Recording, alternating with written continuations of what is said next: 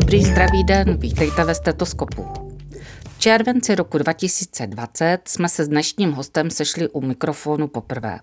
Byl to významný rok jak pro Masarykův onkologický ústav, který slavil osmdesáté páté výročí založení, tak i pro dnešního hosta. Ten samozřejmě slavil kulatiny s menšími číslicemi. Bohužel zaúřadoval í té šotek a nahrávku nám poškodil. Proto se dnes scházíme znovu a dáme si malé repete. Areál ústavu se nachází na jednom z nejkrásnějších míst v Brně. Funkcionalismus dal stavbě nadčasový šmrnc a jedinečnou krásu. Neodehrávají se zde zrovna ty nejšťastnější příběhy, ale je to místo velké naděje. Dům útěchy, jak se dříve Masarykův onkologický ústav jmenoval, přijal své první pacienty v roce devatenáct set třicet pět. V té době patřil k prvním onkologickým ústavům ve světě. Cesta to ale nebyla ani jednoduchá a ani přímá. Už jen názvů bylo vystřídáno dvanáct a k mému velkému potěšení dodám, že za vznikem stojí žena. Dnes jsme přijali pozvání a zavítali do útrob Masarykova onkologického ústavu. Hostitelem je pan profesor Pavel Šlampa, přednosta kliniky radiační onkologie, společné pracoviště Lékařské fakulty Masarykovy univerzity. Dobrý den. Dobrý den, já vás rád tady vítám v našem ústavu na půdě kliniky radiační onkologie a možná k tomu vašemu úvodu bych dodal takovou perličku, kterou dost málo lidí ví, že ústav byl na zákrok obyvatel Masarykovy čtvrti původně myšlen více nahoře v kopci a více doleva, ale obyvatelé čtvrti se zbouřili, že nevidí ze svých příbytků na Špilberg a na Petra Pavla, na chrám, takže a, a musel architekt rozehnal posunout celý ten ústav více doprava a níže, což ovšem dneska už neznamená nic, protože celý ústav je mnohem větší, vyšší, více budov, takže stejná do toho města lidé z Masarykové čtvrti nevidí. Pane přednosto, my když jsme byli tady u vás poprvé, vy jste nás provedl celou klinikou a byl jste nám velmi vzorným a milým průvodcem. Než se budeme věnovat současnosti, dovolím si poprosit o výlet do minulosti. Jak to vše začalo? A já vím, že se ptám toho pravého, protože vy jste autorem krásné knížky Žlutý kopec, historie léčby zářením v Brně na Žlutém kopci. Tak jak to vše začalo? Jak jste říkala, tak zakladatelkou byla paní Lucie Bakešová se svým synem docentem Bakešem, což byl chirurg a osvícený chirurg, který věděl, že nádory je potřeba léčit nejen chirurgicky i jinými metodami. Bohužel v těch třicátých letech se vlastně pacient s nádorem rovnal smrt, pokud to nešlo vyoperovat samozřejmě. A paní Lucie Bakešová se synem se rozhodli postavit pro tyto trpící lidé, pacienty a nemocné lidé, lidi vlastně dům útěchy, což je v dnešní mluvě hospic.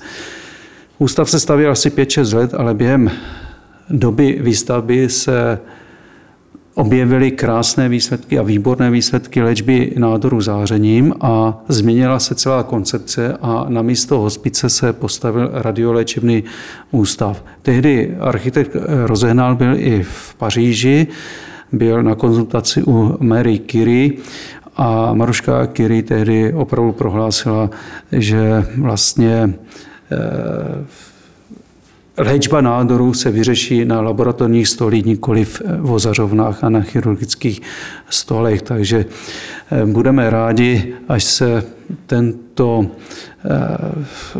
toto řečení a, a to, co pronesla Maruška, se splní, ale zatím jsme tomu ještě daleko, aby jsme léčili všechno nějakými zázračnými léky.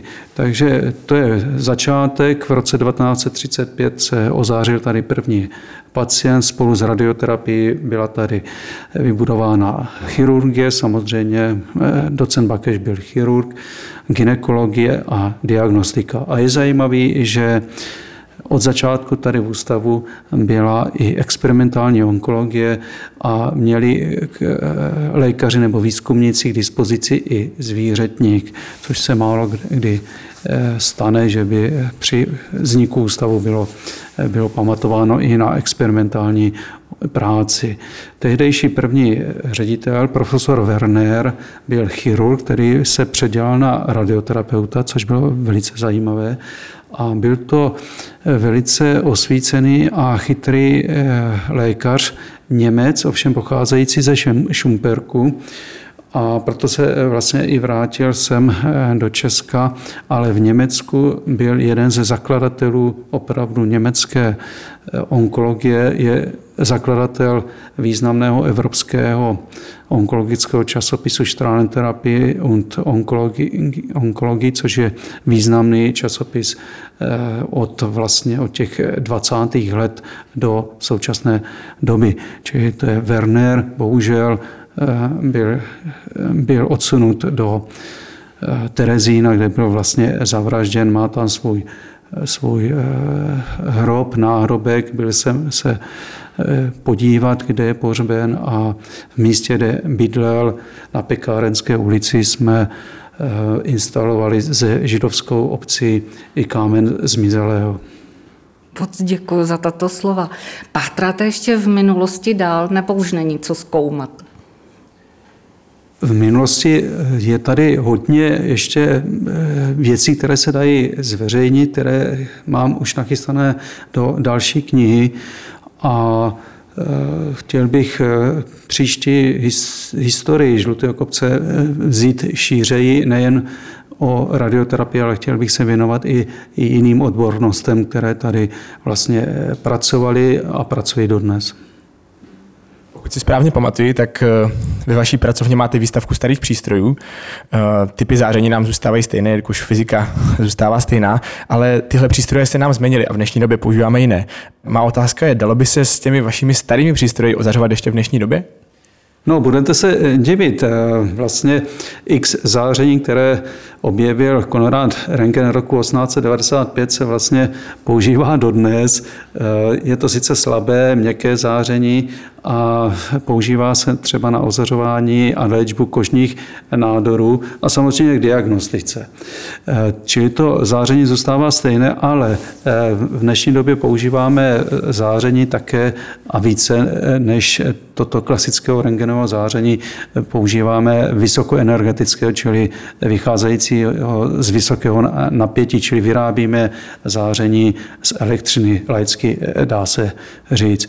Ovšem byla éra, a ta vznikla asi někdy kolem roku devatenáct set šest devatenáct set pět, kdy Becker a poté manželé Curie vynalezli nebo objevili radioaktivní látky, ať už to bylo rádium, polonium, tak tyto vlastně prvky vyrábí radioaktivitu nebo radioaktivní záření rozpadem prvku, což je něco jiného, proto se nazývají jaderné záření a vychází z rozpadu jádra. Toto záření se dlouho používalo v rámci radiokobaltu nebo cézia.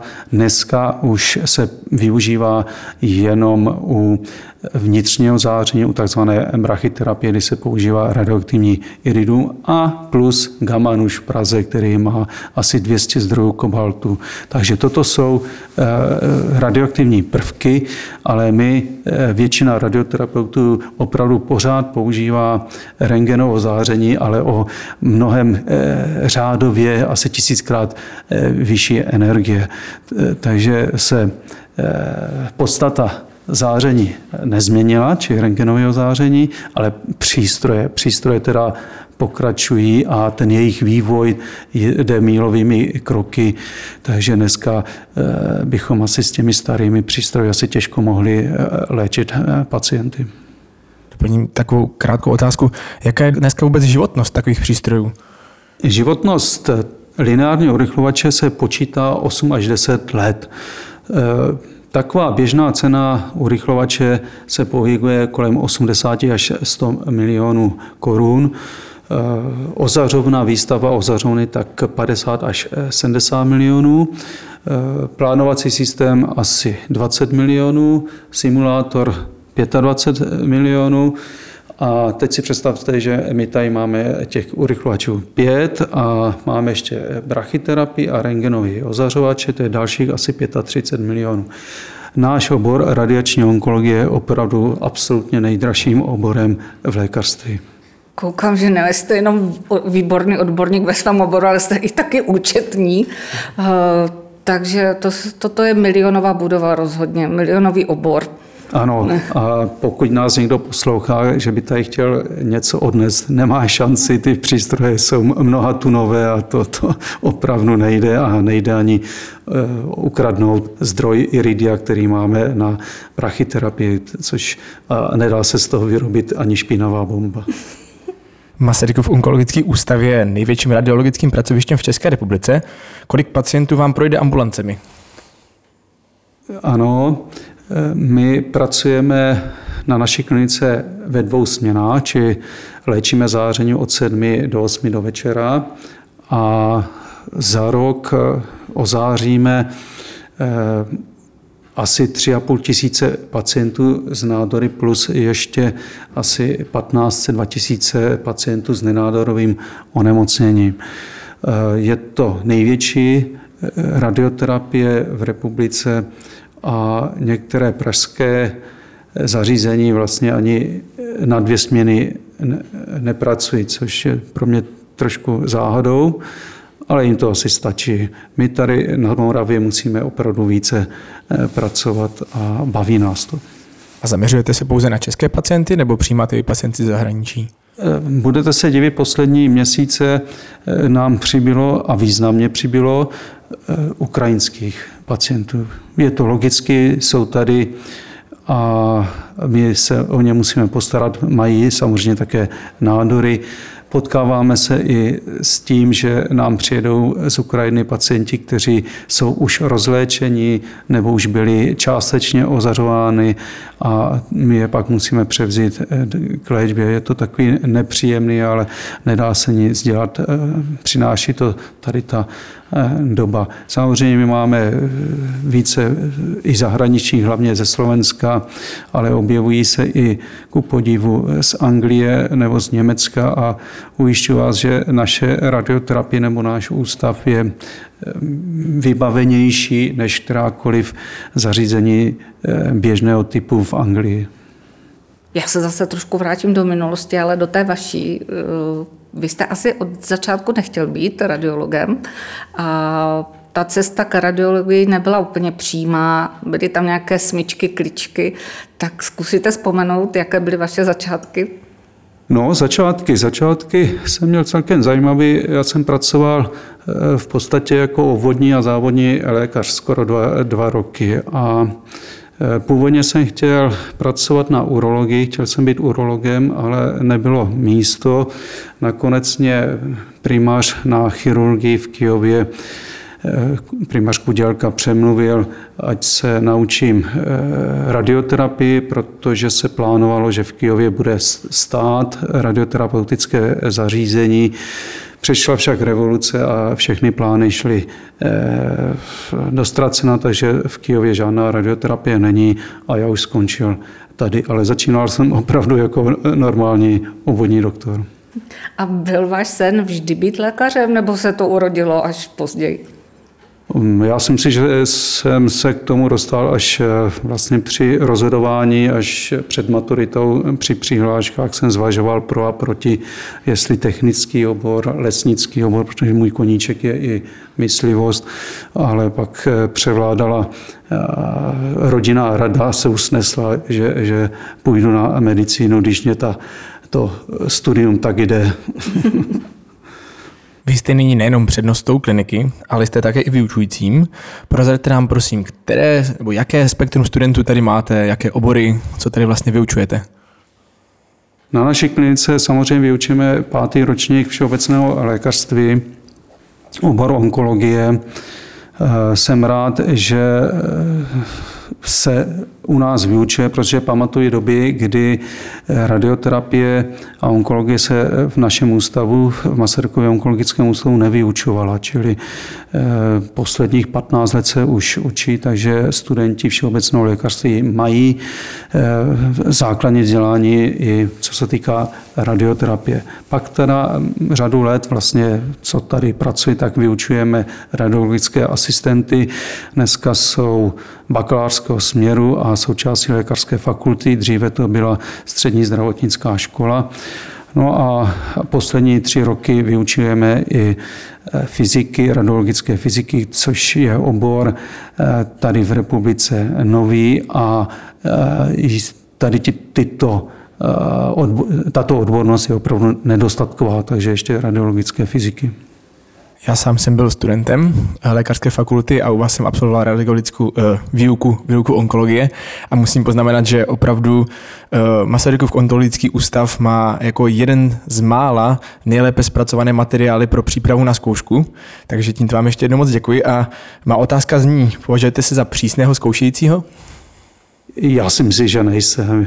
Asi, já nejsem, já snad neúspěchy u mě při zkouškách, to je tak jeden, dva za semestr, možná ani to ne.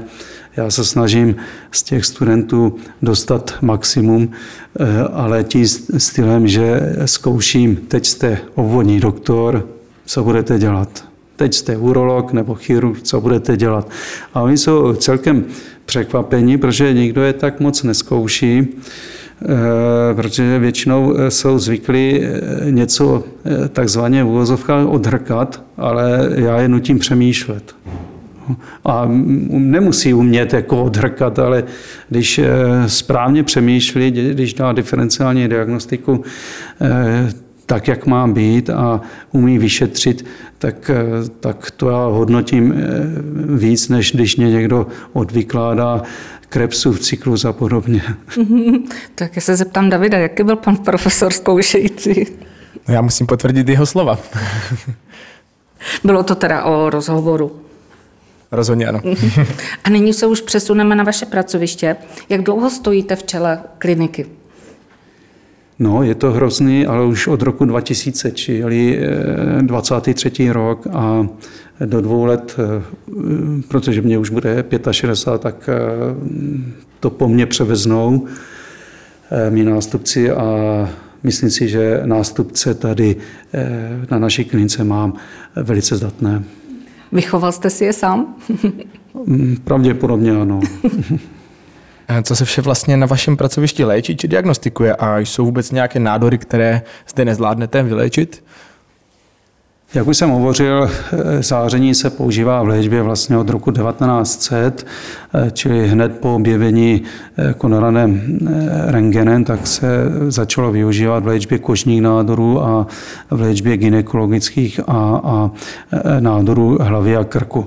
Tyto diagnózy vlastně trvají dodnes, čili kožní nádory, bazaliom je velice citlivý na záření, ovšem melanom je rezistentní, takže ten neozařujeme, spinaliom jenom zajišťovací radioterapii nebo paliativně. Čili kožní nádory jsme schopni vyléčit typu bazaliom, mycosis fungoides, čili kapošiosarkom a tak dále.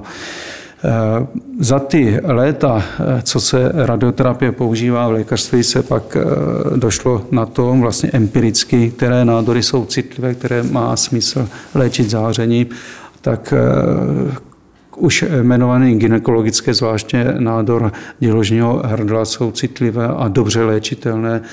V mnohem častěji jsou lep, mají lepší výsledky, má radioterapie lepší výsledky než chirurgický výkon.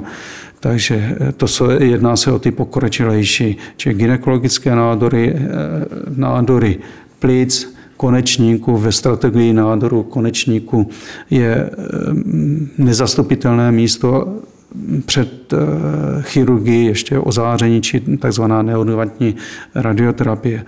No a co je důležité, tak jak když jsem začínal, tak nádory hrtanu byli pacienti hned šmahem odsouzeni k totální laryngektomii. Dneska je to naopak, nejdříve se zvažuje možnost léčby záření v kombinaci s chemoterapií a až poté, pokud se nepodaří tato metoda, pak se uvažuje o laryngektomii. Pro zajímavost, v roce devatenáct set šedesát jedna mí předchůdci tady záření vyléčili Jana Wericha z nádoru hrtanu. Byl to vlastně jeden z prvních pacientů v republice, možná i v Evropě, který byl vyléčen právě zářením. Což je taková zajímavostka, ale dlouho trvalo, než jsme záření protlačili na první místo před chirurgickým řešením u nádoru hrtanu či jiných nádorů krku. Samozřejmě záření doplňuje léčbu chirurgickou u nádoru prsu, nádoru mozku, sarkomu měkkých tkání a jiných. Před třinácti lety, v roce dva tisíce deset, byl proveden na klinice radiologie a onkolo- radiologie ojedinělý výkon, který zcela určitě stojí za připomenutí. Vzpomenete si ještě, který to byl? Samozřejmě jedná se o první radiochirurgický výkon mimo hlavu, mimo kránium. Byli jsme první, který jsme poprvé stereotaktickou radiochirurgii ozářili metastázy, metastázu v játrech, byl to kolorektální karcinom. Dneska tyto výkony už jsou celkem běžné, jednak cyberknifem, jednak lineárními urychlovačemi, ale to ten primariát patří nám, našemu novému, tehdy novému přístroji. Vy jste autorem více než stovek odborných prací a myslím, že to číslo se blíží k pětistům. patnáct monografií. Která je pro vás, vaše publikace, ta nejcennější, které si nejvíc vážíte? To je těžká otázka. No. Samozřejmě ty velké monografie, učebnice pro lékaře připravující k atestaci vždycky získaly významné ceny.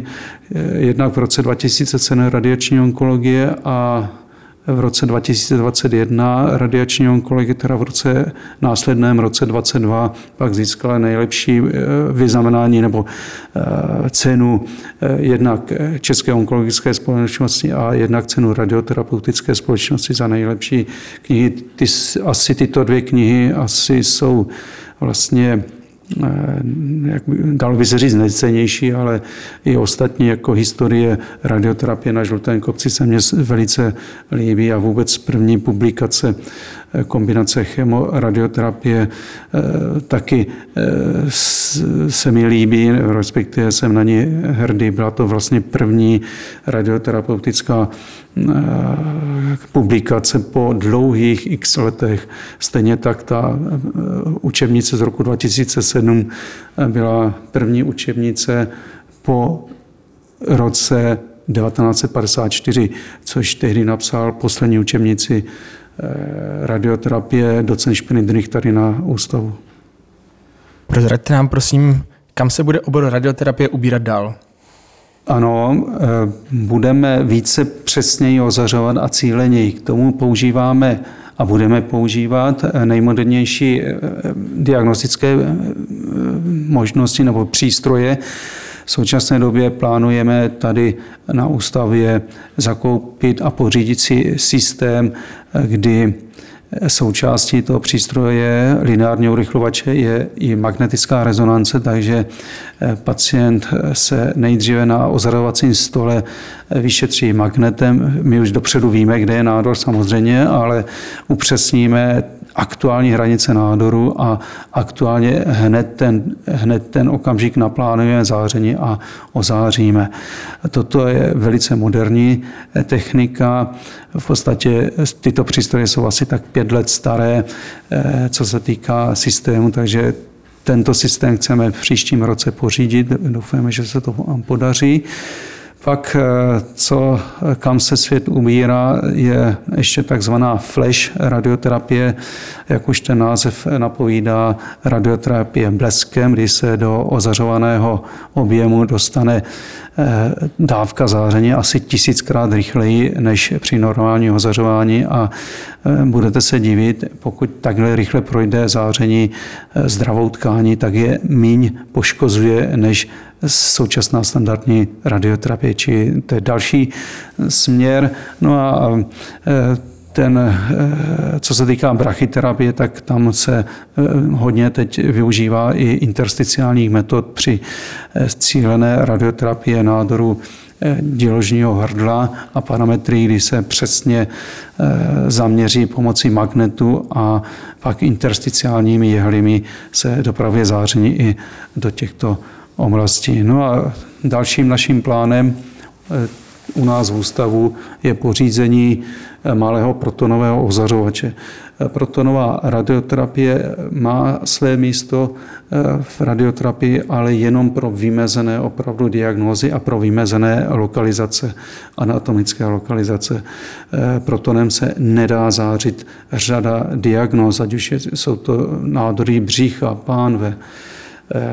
Velmi nebezpečné je ozařování i v oblasti dutin a hlavy a podobně, čili to má velký vliv na průchod protonu těmito strukturami.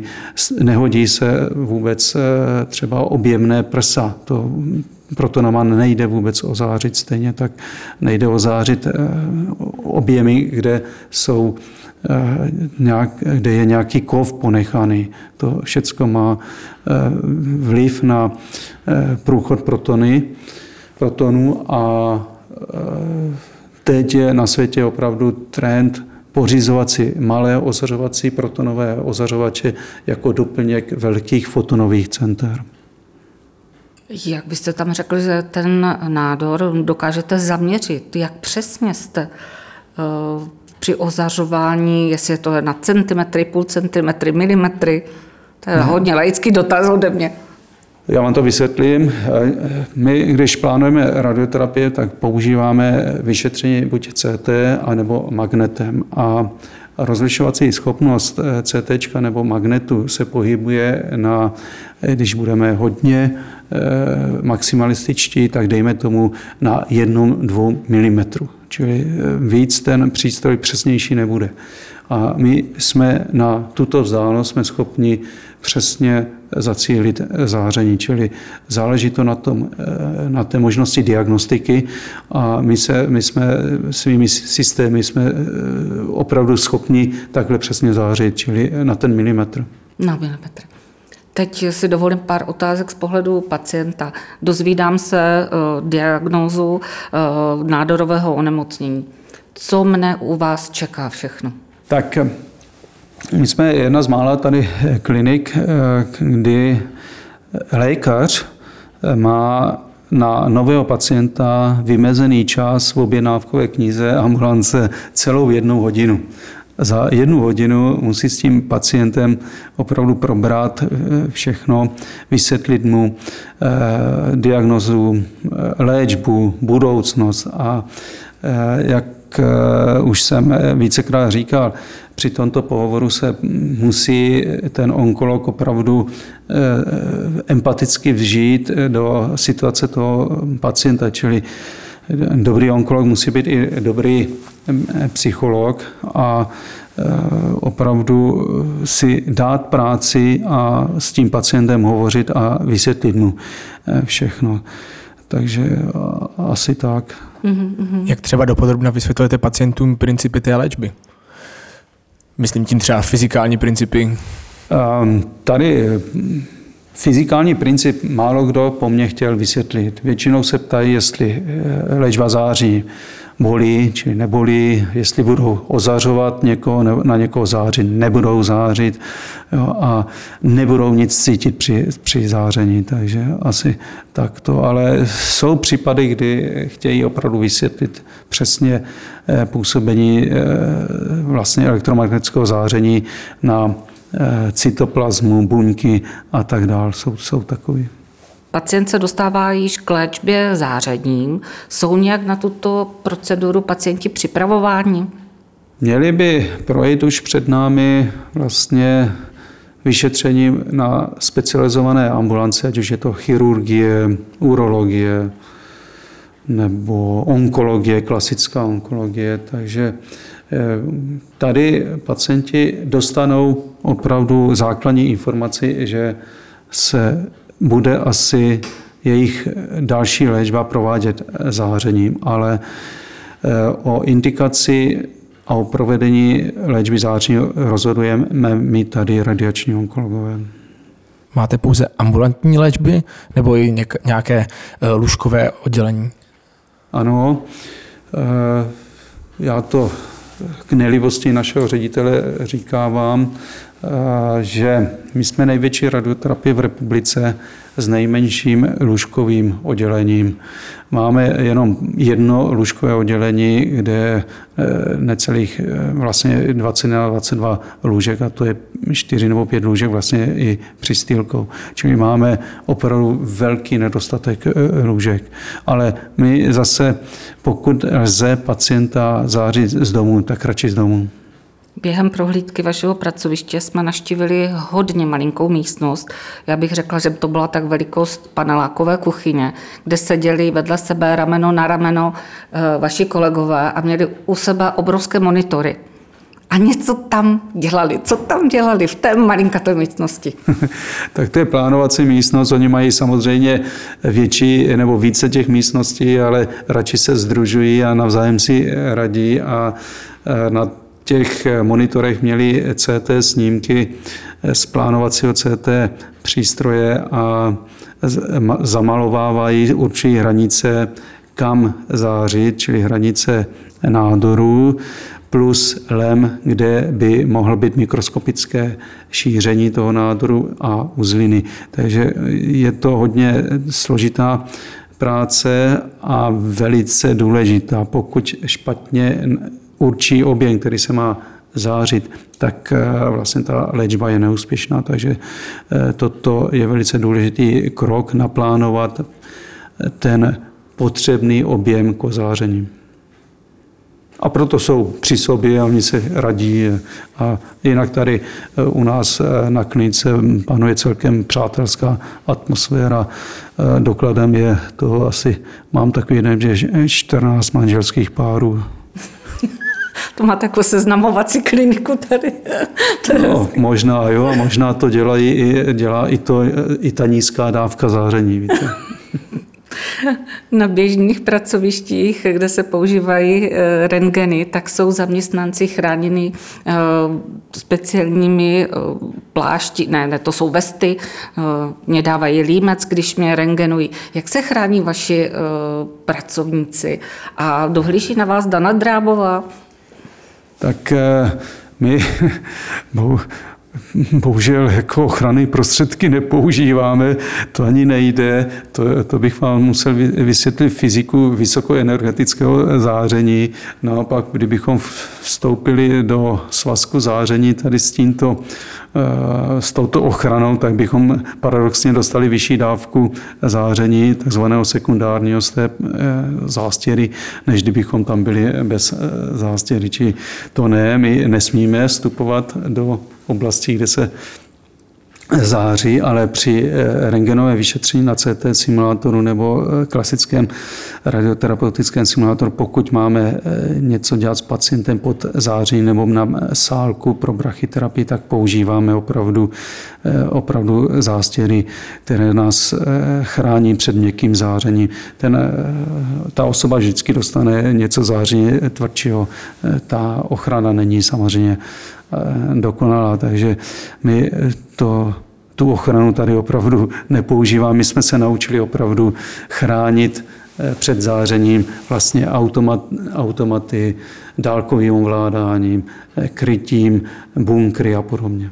Mhm. No a Drábová samozřejmě, Státní úřad jaderné bezpečnosti nás kontroluje. Máme tady dvakrát do roka inspekci, že nám všechno zkontrolují. Nejen papírově, ale měří si i dávky, to zase chodí Státní úřad radiační ochrany čas od času změřit, jestli nám někde neuniká záření. Takže ano, jsme pod kontrolou i těchto dvou úřadů, Státní úřad jaderné bezpečnosti a Státní úřad radiační ochrany. Jsou ještě nějak monitorování vaši zaměstnanci? Mají na sebe nějaký dozimetr, kdyby náhodou se stalo něco, že by začali pípat? Ano, samozřejmě máme každý dozimetr, který se jedenkrát měsíčně vyhodnocujeme, mám dojem teď jedenkrát za dva měsíce, ne, nejsem si teď zcela jistý. A pokud někde, u někoho se naměří, že dostal dávku záření, pak musíme opravdu vysledovat a vyzkoumat, kde k té dávce mohl, mohlo dojít, kde to získal. Což se někdy stane, když jde náš pracovník na vyšetření na rentgen a zapomene si dozimetr v kapsi. Klinika radiační onkologie je určena nejen dospělým pacientům, ale jako jedno ze dvou pracovišť v České republice se věnuje i dětským pacientům. Jaký je podíl z celku těch dětských pacientů? Z těch nových pacientů, které jsou skoro tři tisíce, tak ty noví dětští pacienti za rok je čtyřicet pět až padesát. V celé republice je tak tři sta padesát až čtyři sta nových dětských nádorů ročně, z toho asi sto padesát až dvě stě se léčí tady v Brně, zbytek v Praze, a pro léčbu záření jsou určeny jenom dvě pracoviště pro děti, jednak naše klinika a jednak motolská klinika. Vyšetření dětí je pravděpodobnější, je pravděpodobněji náročnější než u toho dospělého pacienta. Tady bych vyzdvihla velmi pěkný počin, který byl nejprve realizován vámi a pak ke spolupráci se nabídla módní návrhářka Marie Veselá. Co bylo produktem této spolupráce? Tak já upřesním její jméno, ona vymyslela veselé zástěrky, ale jmenuje se Marie Zelená. Aha, takhle, proto jsem ji nazvala Veselou. No, já si myslím, tak se paní Zelená omlouvám. Ne, to se nic neděje, paní Zelené se to bude naopak líbit, pošlu jí odkaz, aby si to poslechla. A její zásluhou jsme opravdu, nejen my, ale v celé republice a dokonce i na Slovensku se používají takzvané veselé zástěrky, což jsou přehozy přes oblečení bílé a na, na té zástěrce jsou dětské motivy, sluníčka a zvířátka a podobně. A my to používáme právě při ošetřování dětí, aby se tak nebáli, když vidí něco takového hezkého dětského. A to je jedna věc. A druhá věc, my je uplácíme, takzvaně máme vždycky pro ně nachystaný nějaký malý dáreček, aby se k nám těšili, protože léčba zářením není jednorázová věc, ale trvá dva až šest týdnů, a pokud sem ten chlapec, dívka, dejme tomu čtyři týdny chodí, tak my se snažíme takzvaně uplatit, aby se k nám těšili, aby jsme s nimi dobře spolupracovali a nemuseli používat nějaké, já nevím, celkové anestezie a tak dále. Kde berete, prosím pěkně, finance na takovéto dárečky? Máte nějaký projekt či sbírku?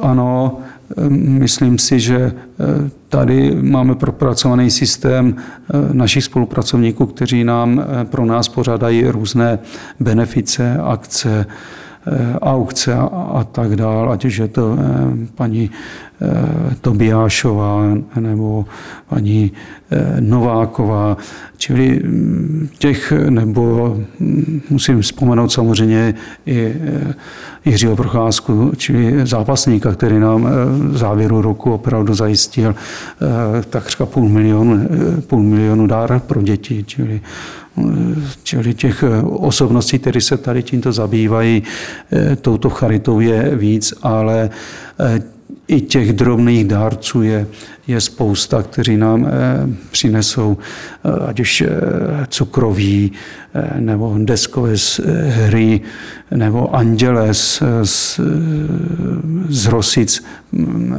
mateřská školka, tam je eh, paní Štajnocherová, plus učitelky vyrábí pro nás anděle, anebo obrázky pro děti a vlastně i pro pacienty našeho ústavu, takže těch těch možností a těch takovýchto charitativních akcí je, je hodně. Pacientům se tedy snažíte všemi možnými způsoby zpříjemnit pobyt zde. Jsou to pro ně například i nádherné stropy v uzavřovnách, které může pacient pozorovat během své procedury. A prozraďte nám prosím ještě, co je a kde bychom našli Šlampovu alej. Aha, někdo na mě prásknul, že chodba do vlastně už v labirintu ozařovače, prvního urychlovače, tak tam je prosvícená stěna, boční stěna, což byl první náš počin s paní Armutidis, s docentkou Armutidis, kdy jsme chtěli ozařovny osvěžit, takže jsme tam zabudovali prosvícené velké, velkoformátové obrazy, fotky, a při tomto prvním počinu to byly rozkvetlé trnky, švestky, a někdo to opravdu nazval Šlampová. Všechna pracoviště Masarykova onkologického ústavu jsou ozdobena uměleckými díly, které přicestovaly i zdaleka. Vy sám je zmiňujete ve své knize.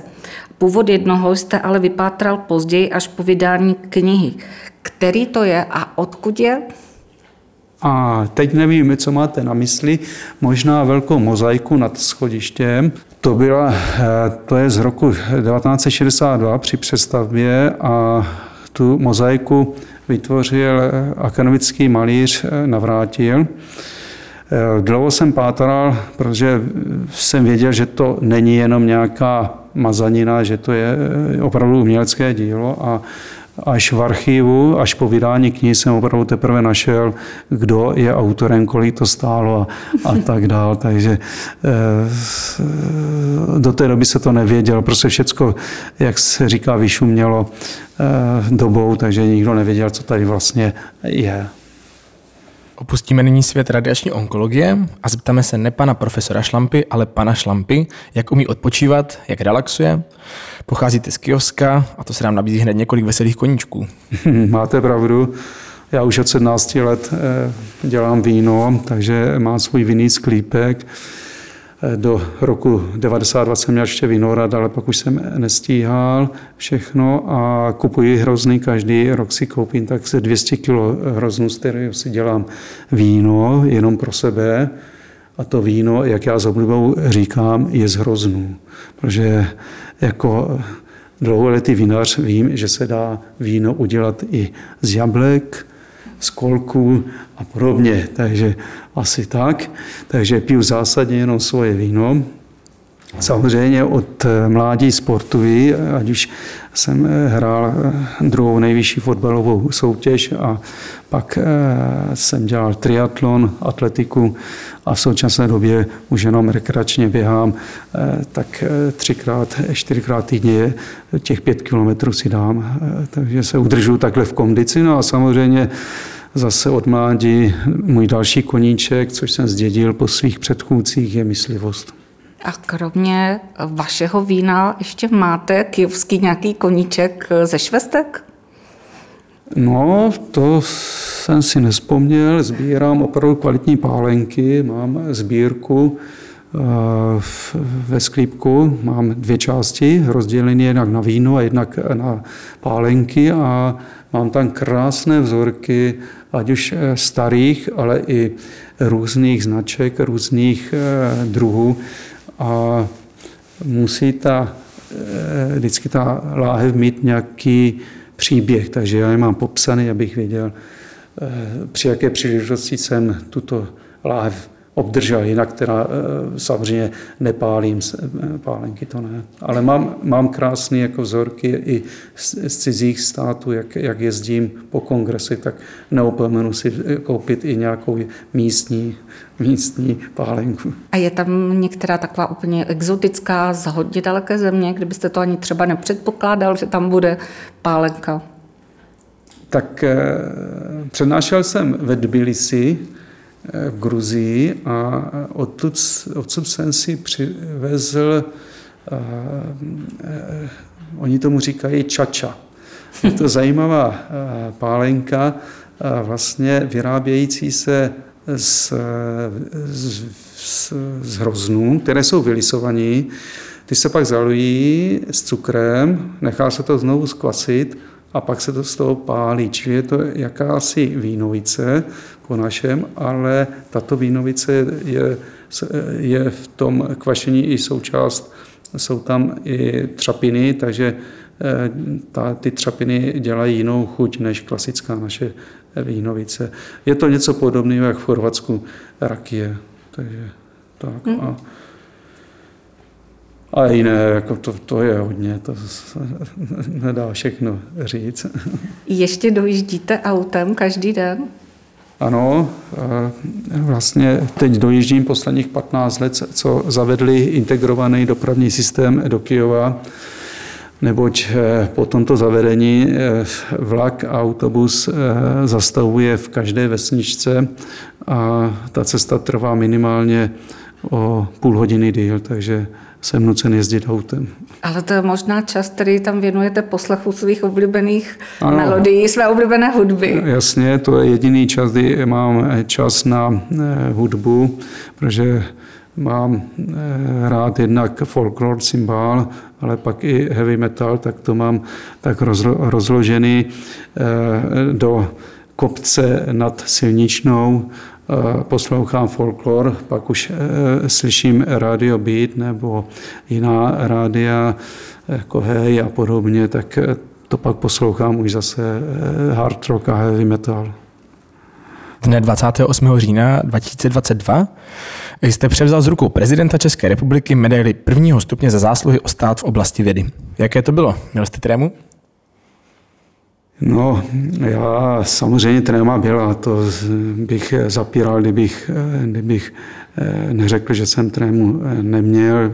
Ostatně to bylo vidět v televizi.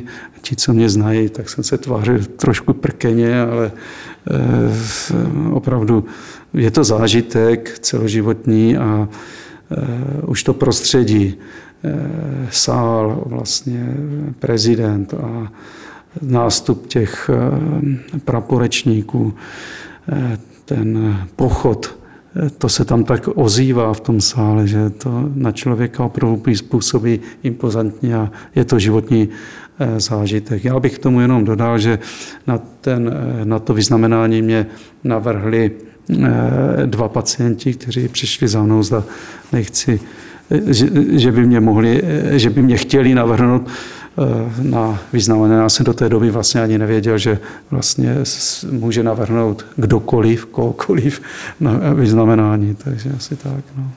Tak já si myslím, že tady tou krásnou vzpomínkou se pomalu dostáváme na závěr. Já si dovolím ocitovat prohlášení z vašich webových stránek, které tam několik let viselo. Bohužel už jste ho nahradili jiným, mně se to dřívější líbilo více. Rakovinu léčíme od roku devatenáct set třicet pět. Děláme jen to a děláme to dobře. A to je dobře.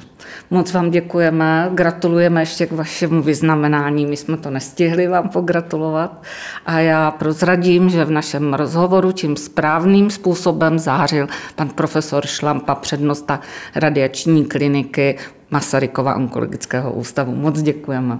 Taky děkuji za rozhovor. A já mám před sebou ještě jedno loučení. Dnes mi byl naposledy báječným kolegou David. On se totiž stal ze studenta Davida panem doktorem Davidem Chlebkem, který se vydává na svou profesní dráhu. Davide, moc ti děkuji za velmi příjemnou spolupráci. Buď úspěšný, spokojený a nezapomeň na svou alma mater. A jestli se dostaneš na vysněnou kardiochirurgii, doufám, že pokud mne to šlahne, budeš v dosahu. Moc děkuju a hodně štěstí. A vám, milí posluchači a posluchačky, děkuji za vaše uši.